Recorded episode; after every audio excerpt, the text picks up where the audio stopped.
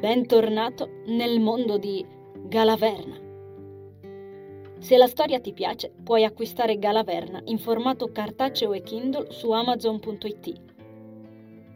Mettiti comodo, il treno è in partenza. Buon ascolto.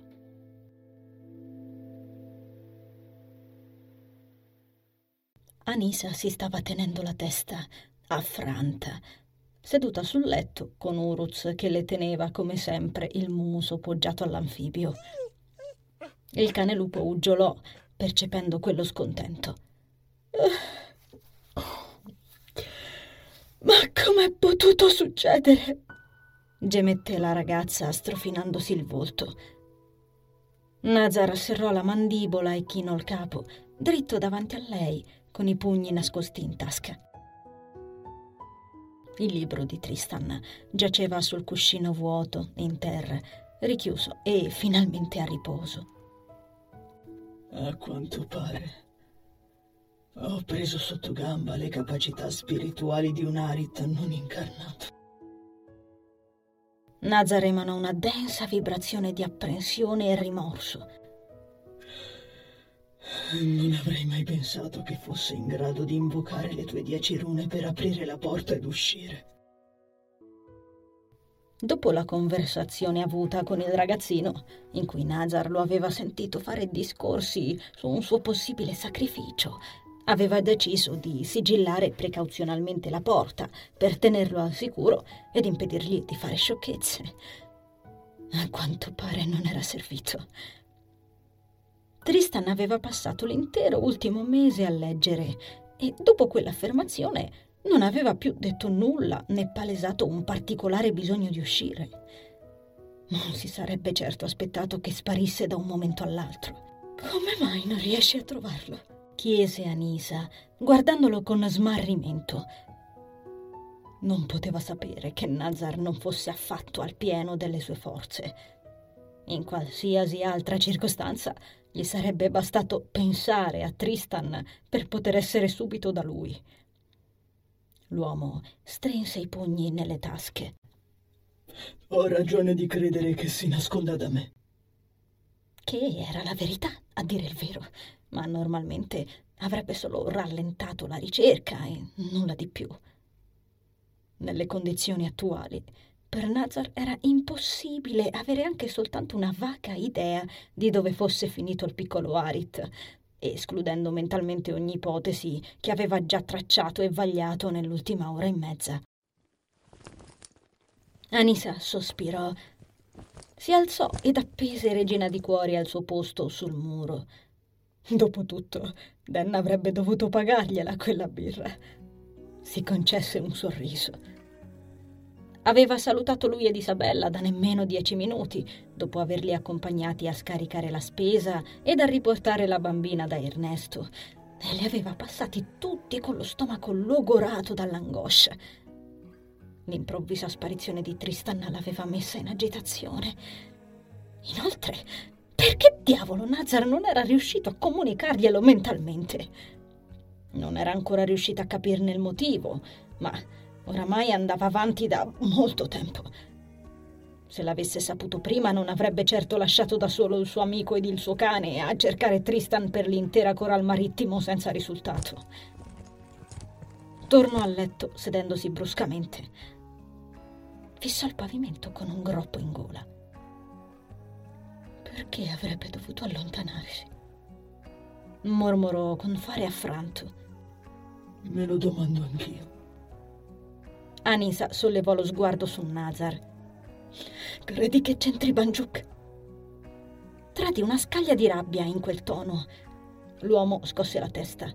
No, se Banjuk fosse uscito dalla grotta lo sapremmo. Inoltre, in quel frangente Tristan non si starebbe nascondendo. Anzi, desidererebbe essere trovato. La ragazza riabbassò il capo. Giusto. Restarono qualche minuto in silenzio, ad eccezione di qualche guaito occasionale di Uruz. Credi che stia bene? Me lo auguro di tutto cuore. Anisa scacciò l'ennesima fitta che le trapassava il ventre. Cosa facciamo adesso? Null'altro temo. Nazar incrociò le braccia, scrutando il vuoto con aria grave. Abbiamo già fatto quanto possibile. Inoltre abbiamo una cena a cui partecipare. Considerando l'oscurità già in circolo e quanto hai sentito nel passaggio sul soffitto, faremo meglio a non tardare. La ragazza sospirò seccamente, massaggiandosi ancora una volta le tempie. Cosa devo aspettarmi da questa serata, Nazar? L'uomo fu intenerito e parzialmente divertito davanti all'esasperazione di Rudy. Una persona normalmente così salda e fiera ed a tratti orgogliosa a livelli irritanti. Si avvicinò ed arruffò i capelli della ragazza che emanò un verso infastidito. Ah. Il passaggio potrebbe riempirsi di barunti e bassi, ma nulla più. Sta sereno, Rudy. Andrò personalmente ad occultarne l'entrata. Tu dovresti approfittare di quest'ora libera per riposare. Sento che sei stanco. Le lasciò in pace i capelli, tornando ad infilare le mani in tasca e dissimulando un po' il sorriso. Ah, è uno di quelli che non si possono sigillare, si informò Anisa. Si alzò in piedi ed allargò le braccia, venendo immediatamente avvolta da una spirale di luce ambrata. I vestiti pesanti sparirono e apparve un pigiama giallo canarino in pile. Era bello avere finalmente energia a sufficienza da poter di nuovo materializzare i vestiti. Nazar sorrise, adocchiando lo sgargiante pigiama e passando gli occhi sul sole ricamato al centro del petto. No, posso soltanto celarlo nella speranza di scoraggiare gli spiriti meno evoluti a fuoriuscire. In ogni caso, resteremo allerta. D'accordo, boss. Anisa sbadigliò vistosamente.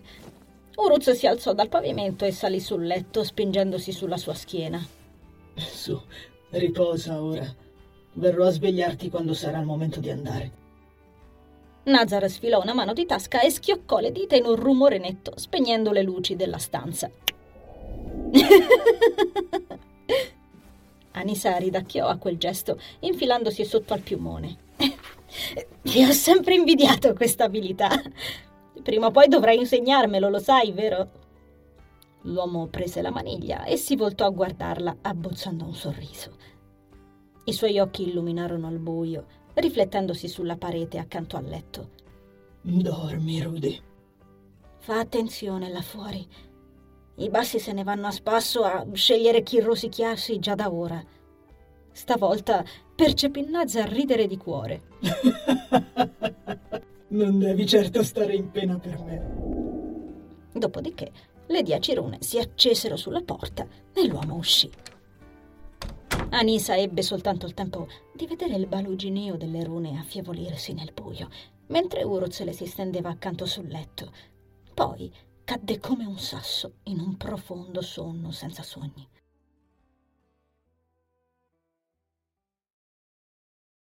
Quando Nazar tornò a svegliarla, comunicandole di essersi occupato del passaggio sul golfo, si erano fatte le 19.45 ed era quasi l'ora della cena.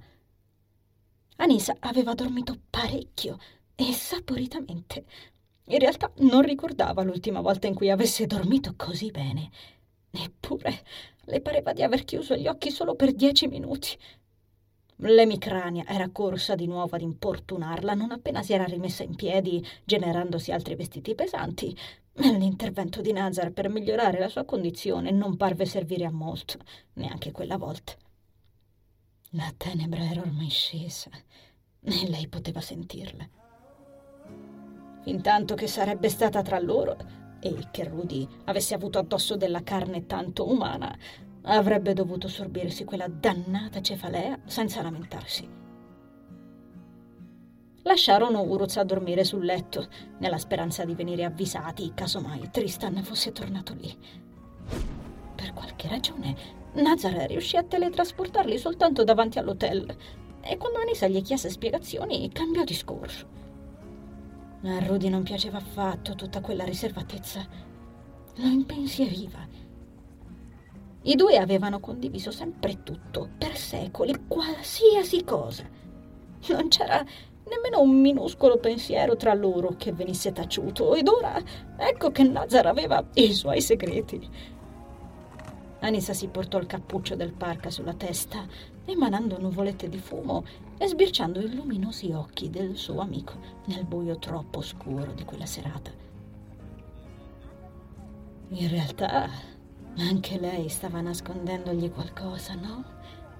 La visione avuta al faro. Per un attimo soppesò l'idea di svelargliela, anche se lui non aveva più insistito, un po' nella speranza di incoraggiarlo a parlare a sua volta, un po' per metterlo in guardia. Ma l'ennesima espressione corrucciata sul volto dell'uomo le fece fare un passo indietro. A che sarebbe servito informarlo ora? Le pareva che avesse già abbastanza grane per la testa. Magari gliene avrebbe parlato più in là, anche se non le piaceva tutto quello. Tra loro non c'era neanche più la stessa connessione energetica che c'era sempre stata. E Rudy se n'era accorto bene, anche se Nazar non ne aveva mai fatto parola per qualche ragione. Era quello a preoccuparlo più di tutto. Sperò potesse attribuirsi a quanto stava accadendo sull'isola. Sperò che le cose tornassero com'erano. Ma guarda un po' chi c'è. Ci siamo dati appuntamento. Anisa e Nazar si voltarono all'unisono, ascoltando il portone dell'hotel aprirsi con un rumore scricchiolante. Dennis li fissò con un sorriso radioso in volto, reggendo la porta alla cuginetta, che gli spuntò accanto, rimbalzando sugli stivaletti impellicciati. Nazar non ebbe il tempo di rendersi invisibile. La bimba lo guardò dritto negli occhi, disegnando un cerchio con le labbra. Anisa percepì che l'amico stava comunque per dissolversi e gli prese un braccio. No, resta. A me non sembra spaventata. In effetti, Isabella pareva studiare Nazar con un'intensa e irrefrenabile curiosità occhioni sgranati e lentigini risaltate dalle luci calde dell'atrio. Stringeva a sé il peluche come sempre e per il momento non diceva una parola. Dennis ridacchiò toccandole la testa. Scendiamo le scale, fagottina. Lei staccò gli occhi da Nazar e da noi, facendosi aiutare dal cuginetto. Gli prese la mano e saltarono assieme un gradino alla volta, canticchiando Opla! Anisa sorrise, assestando una pacchetta sul braccio di Dan quando gli avvicinarono. Sei proprio un cuginetto esemplare tu, eh? Dennis ridacchiò di nuovo. la verità è che sono un po' bimbo anch'io. Mollò la mano di Isa, che aveva iniziato a strattonarlo delicatamente per essere lasciata. Stavate venendo alla cena, spero. Non ce la perderemmo per nulla al mondo. Vero, Nazar? La ragazza si voltò a guardare l'amico, scomprendolo impegnato in un profondo scambio di sguardi con Isabella. Stavano dritti l'uno davanti all'altra e si fissavano in tutta tranquillità. Nazar col capo un po' chinato, dato che la bambina gli arrivava alle ginocchia. Anisa sorrise e tornò a guardare Dennis. Come mai siete soli? Tuo zio? Ah, non verrà purtroppo. Dennis storse le labbra, assestandosi meglio lo zainetto che indossava sulle spalle. Si è preso un raffreddore al porto oggi pomeriggio quando si è attardato sul pontile a parlare di pesca con un vecchio conoscente. Tipico di lui. Scosse la testa e solo allora la ragazza notò quanto fosse vestito leggero rispetto a lei. Si era limitato ad infilare un giacchetto di tuta. Non ne fu certa con quella nebbiolina che si era alzata, ma le parve lo stesso che le aveva prestato tempo addietro, ed un cappello di lana a bordeaux. Quel cappello così buffo e profondamente stridente col resto del suo abbigliamento la divertì. Dan non indossava neanche gli stivali, ma le sue solite vans nere.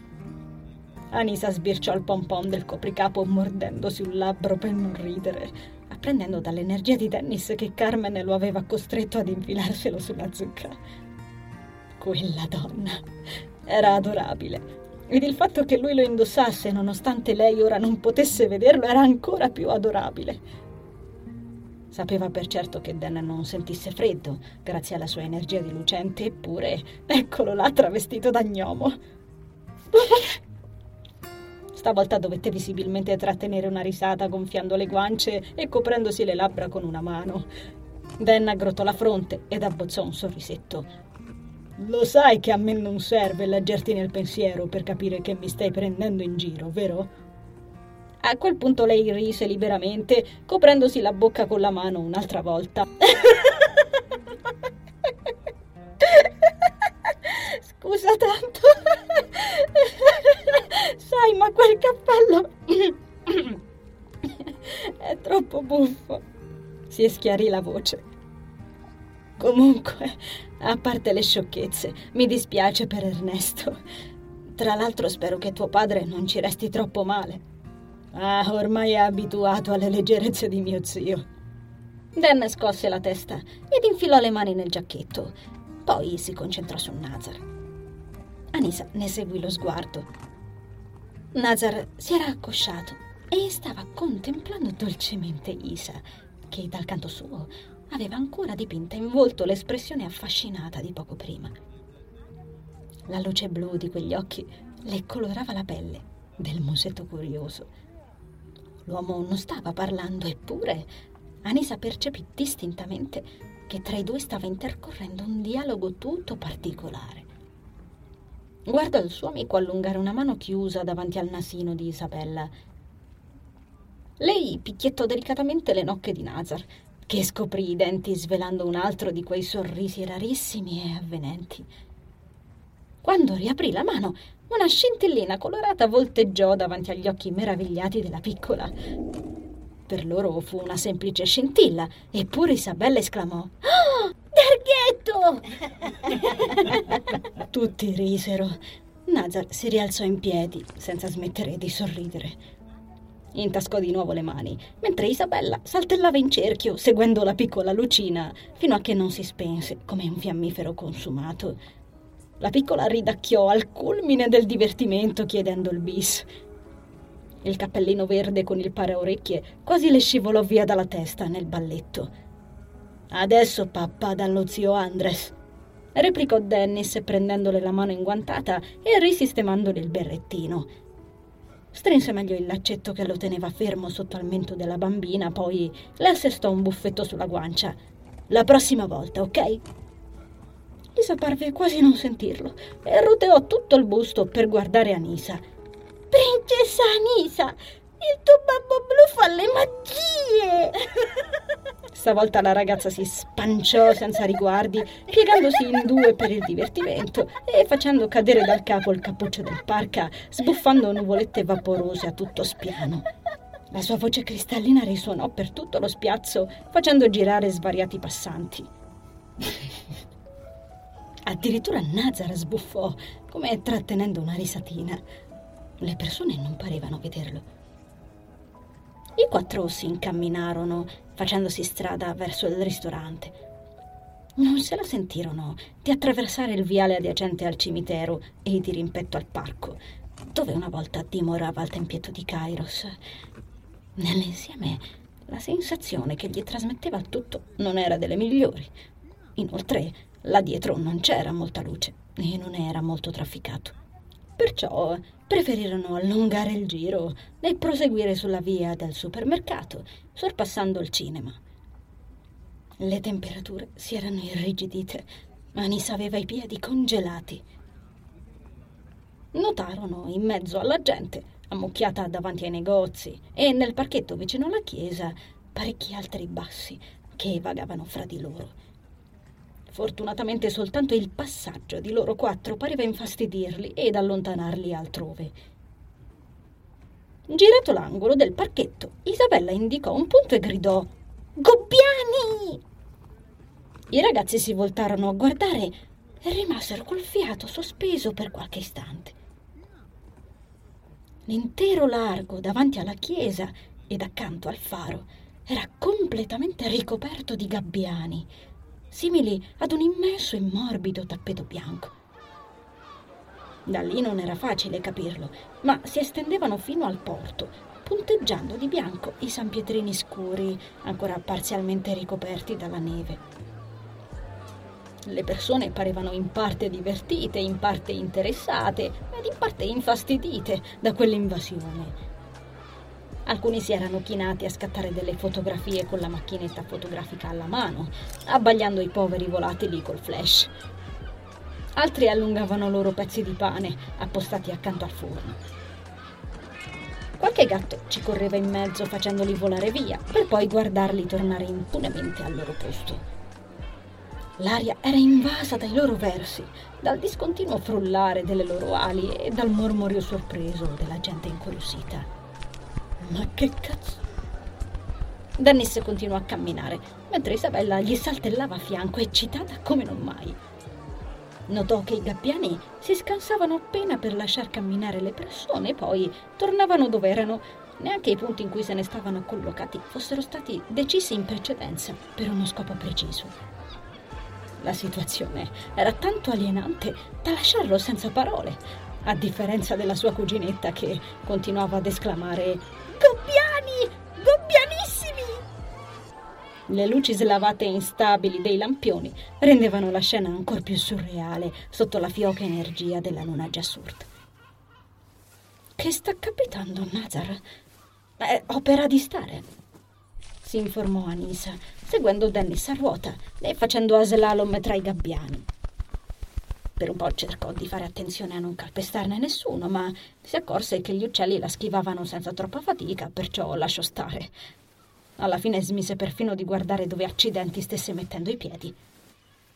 Nazar le fu subito dietro. Al suo passaggio tutte le piccole teste bianche dei volatili si voltavano a guardare. Può darsi, e che sta combinando? Dennis si decise a sollevare da terra la cugina, dopo averla guardata inseguire un povero uccello per un metro buono, affiancata da uno dei gatti di strada. Se la mise sulle ampie spalle per lasciarle comunque il modo di ammirare quel fenomeno così strano. A mio modo di vedere, è il suo metodo per tenere sotto controllo il circondario. Spiegò Nazar, Dubito profondamente che al momento sia in forze sufficienti per uscire.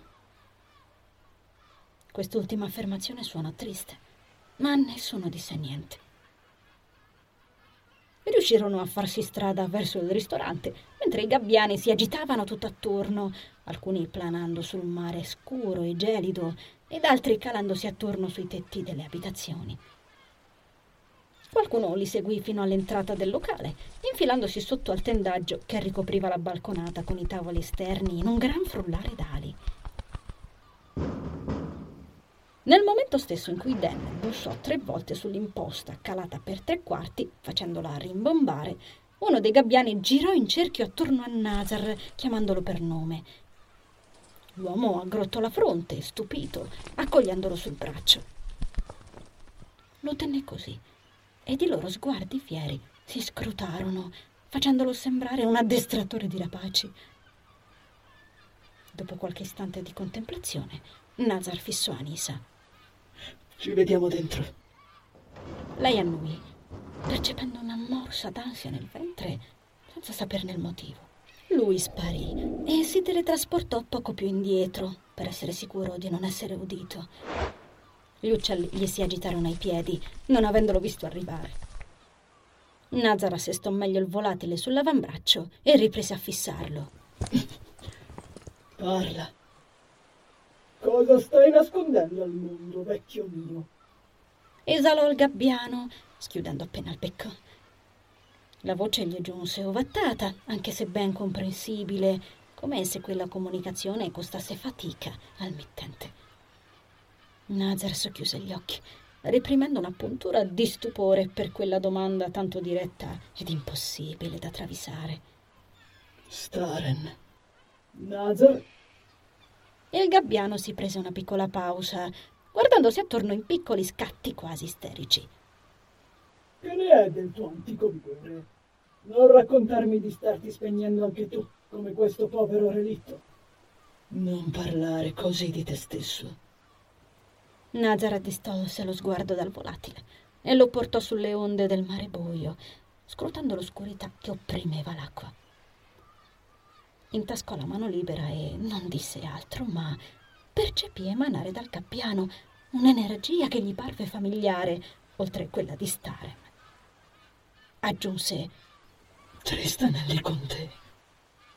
Il gabbiano riprese, agitando un po' col collo. Rispondi alla mia domanda, Crusian, e non la ripeterò nuovamente, perciò bada ad intenderla bene. Quei piccoli occhi si accesero per un istante di luce argentea. Dov'è che sta viaggiando il tuo potere? Per quale ragione non ne sei del tutto padrone? Munaret, cedette Nazar. Non aveva senso nasconderlo al guardiano, che già aveva una visione tanto chiara di ciò che gli stava succedendo. Inoltre aveva fretta di tornare dai ragazzi per monitorare la situazione. Mi sta attirando a sé dal futuro con l'ausilio di un talismano. Presumo Ewige sia debilitato. Scacciò una fitta di preoccupazione per Enville, che ad intervalli medio-lunghi continuava a percepire dentro la testa. Per qualche minuto il gabbiano non aggiunse altro, limitandosi a guardarsi attorno in infrequenti guizzi del collo. Qualche piuma cadde in terra, lentamente, prendendosela comoda. Gli altri gabbiani attorno a lui avevano preso a fissarli, ognuno con il collo rivolto nella loro direzione. Il mare gemeva. Il brusio della sera intervallava quel pispiglio e diversi soffusi dei volatili. Ad un certo momento Nazar fu quasi convinto che Staren si fosse ritirato, ma poi il gabbiano aprì di nuovo il becco. Per l'amore dei tuoi lavi, Nazar, cosa mai questa esitazione? Devi comunicarlo a Rudy. Cosa accadrebbe se venissi strappato via da lui d'improvviso? E se accadesse nell'istante in cui stesse nuovamente cambiando forma, che Kairos ce ne guardi, non ci hai riflettuto neppure per un momento. Nazar serrò la mandibola sentendo l'agitazione premergli addosso. Strinse più forte il pugno che nascondeva nella tasca. Sai bene che quella povera anima viaggiante ha bisogno dell'assegnazione e soltanto tu puoi conferirgli il nuovo nome.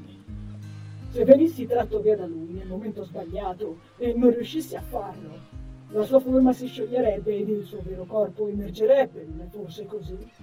Riprenderebbe a scomparire, non è vero?